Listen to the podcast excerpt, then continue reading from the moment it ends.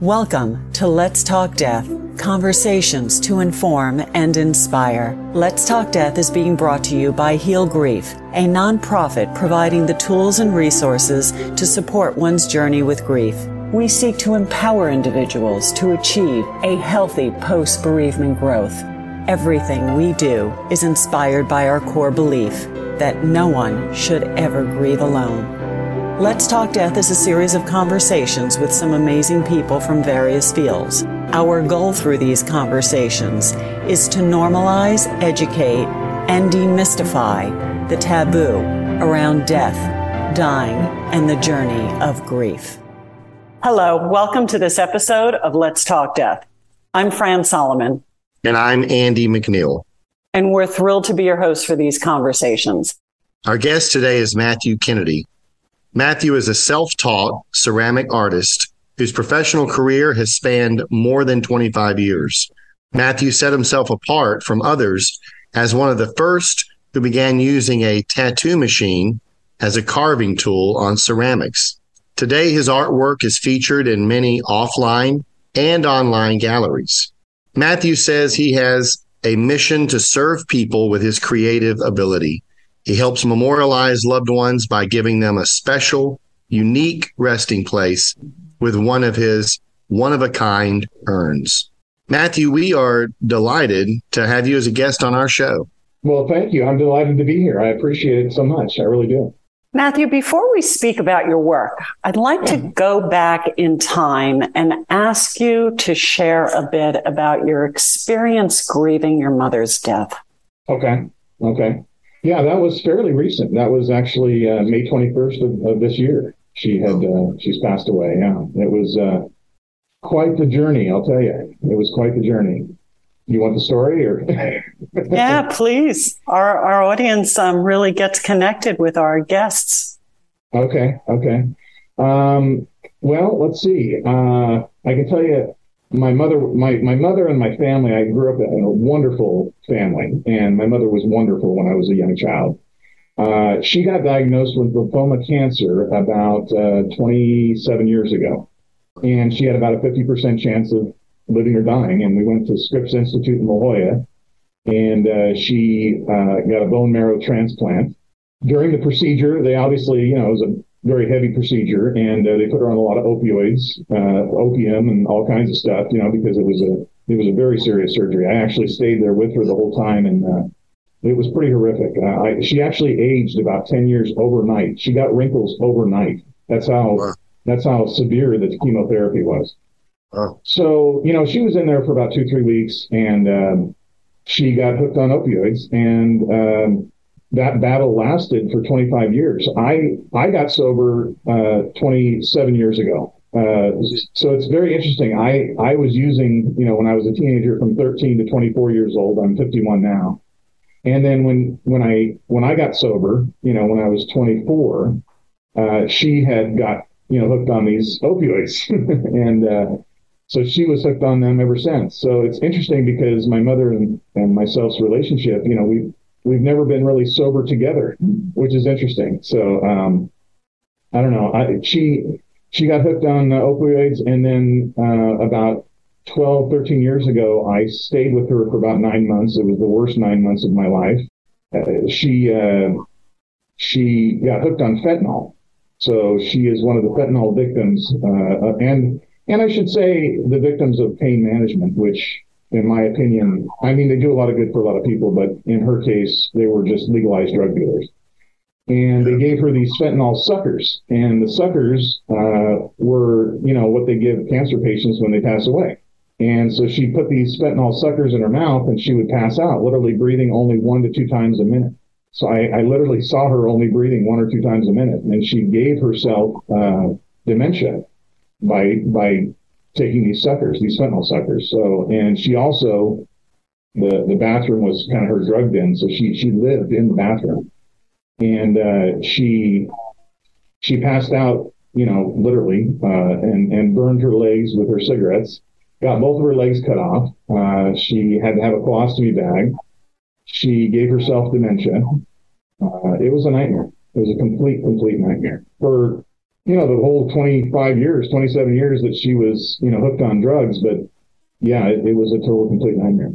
Well, you, you know, there's, first of all, thank you for sharing uh, your story. I, I know our listeners identify with our guests because really our listeners, that's what they're dealing with. They're dealing with the death of someone.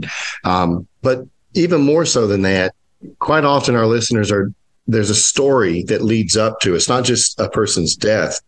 There's, there's a life that the person lived, right? And there's, there's great things about the life, but there can also be these, these challenging things about their life. And it's, you know, there's, there's more ways we lose someone other than death is the kind of the idea, you know, right? Exactly. And, and it's Yeah, sort yeah. of like the person I knew is was no longer that person. And then I had this that I contended with. And this is there's a whole story here. And how often we focus so much on when and how the person died when there's this there's all these other things that were part of what that meant to me. Of good, bad, all of it that is part of it.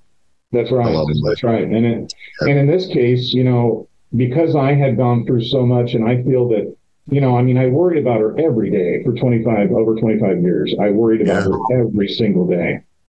So with her death, it was actually a big, huge relief for me uh, Yeah. because I don't, I don't have to. Selfishly, I guess I don't have to worry about her anymore. You know, I know Yeah. she's in a better place, and I'm, I'm free. I'm finally free. You know, and, and I, that's how I felt about Yeah. the situation. So.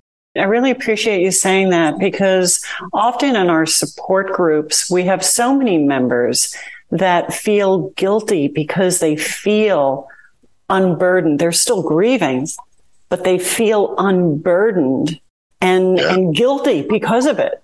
Mhm. I don't. Um, I don't feel guilty because I went through so much heck with her. You know, I mean, I just went through so much with her that I, you know, and we still talked here and there. I mean, it wasn't like I cut the ties completely. I almost did. I mean, you know, I had to. I had to create distance for myself because it was such a toxic relationship. But uh, but I would talk to her here and there, and, and she knew I loved her, and I knew she loved me. Um, so that wasn't an issue, thank God. But uh, you know, I was just glad it was. I'm just glad today Yeah. that it's just over. You know, Yeah. I'm I'm glad that it's over and that I can move on at, at 51 years old. You know, I I feel that that she has taken. Well, she gave me so much. I mean, I, I love my mother dearly, but but I feel that she's taken so much from me over the last 25 years because of me having to worry about her every day. That I feel I feel free and I feel good. So, Yeah. Yeah, I, I, I, this is. I will say this: this conversation will be helpful to a number of people watching the conversation. I was going to say I do a lot of training of of counselors and therapists in the area of grief, and one of the slides I pop up is I say, "Well, let me tell you one other uh, type of of reaction people have in grief, and that is relief." And the look on people's face when they go relief, like, what do you mean people have relief? I'm like, well, let me tell you, people can have relief, and here's why, and here's the, the situations that can lead up to that. Because what we try to what we try to encourage people here at Heal Grief, just about grief, is let's not lay any assumptions on anyone about what you think their experience was or is with their person and what that looks like for them, to the point where allow them to tell you what it was like, and then you'll learn so much more uh, in the process rather than walking in with a with assumptions. So, thank you for for for sharing that. Let's Talk Death is being brought to you by Heal Grief, a 501c3. As a nonprofit, we are reliant on the kind generosity of our donors. If you are inspired by our mission, we ask you to go to healgrief.org backslash donations to help us continue our great work. No gift is too small. But I'm I'm curious now just to learn a little bit more about this this practice um, uh, with ceramics and what you have been able to to create and to do. It sounds incredible, um, and just want to learn a little bit more about number one how you even discovered this and what that looks like, and how you are utilizing that to create these uh, unique one of a kind urns. Okay. Well, you know, I guess it, it started off when I got sober. You know, everything started off when I got sober, right? 20, 20 27 years ago, uh, I got sober and I was, at the time I was, I was, uh, playing pool for a living in a pool hall, which was fun. You know, it was fun. And, and I, I had done that for about two or three years and was the town pool shark. And then, uh, you know, after I got sober about a year, my sponsor told me, "Hey, you better pick a, a different uh, hobby. You, you, know, you're you're hanging out in bars too much." So I said, "Okay." So he he went through this advertisement. He said, "Go go to Michael's and get this toy toy potter's wheel." I said, "Okay." So I went to Michael's, got a twenty five dollar toy battery powered, you know, little plastic potter's wheel, and uh, played with it. And then I asked for my mom for you know for Christmas for a potter's wheel, and she gave me uh, my mom and dad gave me this beautiful potter's wheel, fifteen hundred dollar potter's wheel, and uh, I've just been on it ever since. I just absolutely love it, and uh, it's been a it's been a wonderful journey of of just uh, you know self reflection really, and and just uh, and learning and a lot of learning. What inspired you to create Urns? Well, I, I had put a piece in a coffee shop uh, about I don't know five or eight years after I started pottery, I was proficient enough to, to build a vessel with a lid. So I put that vessel with a lid. It wasn't an urn. It was just a vessel with a really nice exotic wood lid on it. And I put it in a coffee shop for sale and somebody bought it as an urn. So I wow. thought, oh, well, I'm in the urn business. Let's do this, you know? So I, uh, so I created about six of them and I took them to a funeral uh, parlor in, uh, Indio, California, and he bought all six. He bought all six urns from me. And I thought, well, this is great. So, uh, wow you know, I, I, it was on from there. But you know, it's interesting because it's been it's been a challenge really ever since then to actually break into the market uh, for some reason. I don't know why, but I mean, I'm, I'm actually doing pretty fairly well right now, and I'm excited about the business right now, and, and everything's fine. But yeah, it's been quite the journey. I've been trying to to to make and create urns for people, and I have created urns for people uh, over the last uh, probably 15 years. Wow. I uh, how I got started tattooing on them is about I don't know 12 or 15 years ago, I was I was watching a show on TLC called Miami Ink. And uh, I don't know if you guys remember that, but it was a yeah. tattoo show, you know, uh, on TV. And I thought, hey, you know, that's that's neat. So I went to a tattoo convention in uh, Pasadena or Pomona, and uh, I was walking down the aisles and I saw this guy uh, with tattoo kits, and I thought, oh, let me buy one. You know, I was making I was making some good money at the time. I thought, let me just buy a kit and take it home and see what I can do as far as carving. You know, potters and ceramic artists are always looking for tools they can carve with. So I bought this hundred dollar kit, brought it home, and I said, "Oh my god, this is great! It's like a little mini, uh, it's like a little mini jackhammer, and uh, yeah. it, it, just it creates a little relief carving about." I don't know, eighth inch thick, and it leaves a little hairy texture on the on the ceramics, and it's just a wonderful little carving tool. So wow. uh, that's how it got started. And and prior to that, I was a, a bench jeweler. I was trying to become a bench jeweler, I went to jewelry school in Carlsbad, California, GIA Institute, and uh, my hands were too big. I'm six foot eight, and uh, my hands are way too big. I went to this school, and like 95% of them were, were Asian, you know, were Asian of descent because they had those t- right. tiny little hands.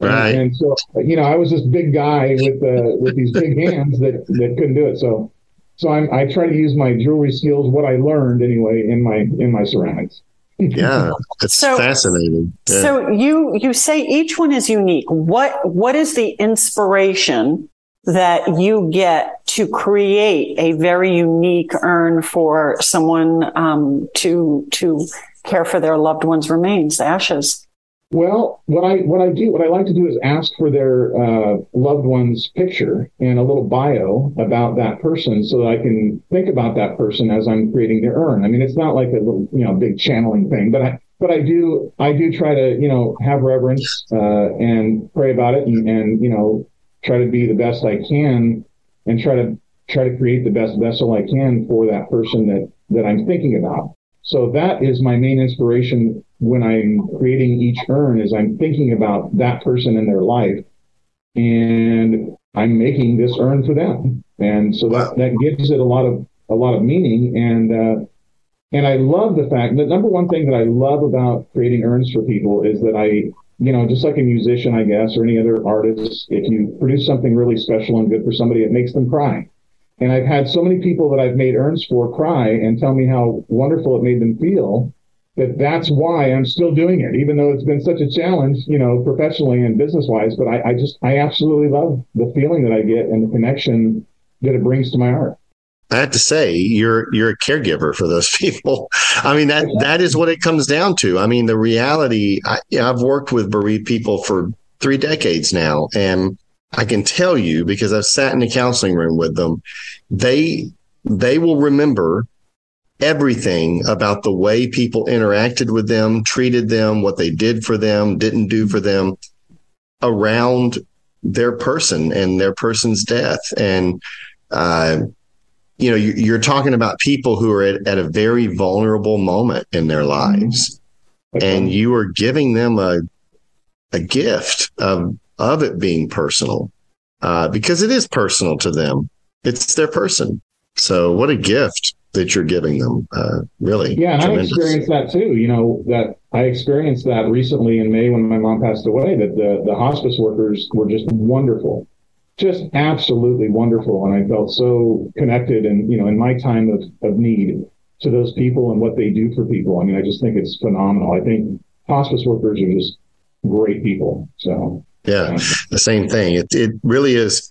There's a continuum of care that happens in people's lives, and it goes from certainly a hospice worker, a person in the hospital, uh, the person who's there with the family immediately after a death, uh, funeral directors, a funeral home, all of those individuals, you, a person who's personalizing, making an urn, all it, all of that is part of a person's care, and uh, it's just tremendous to hear.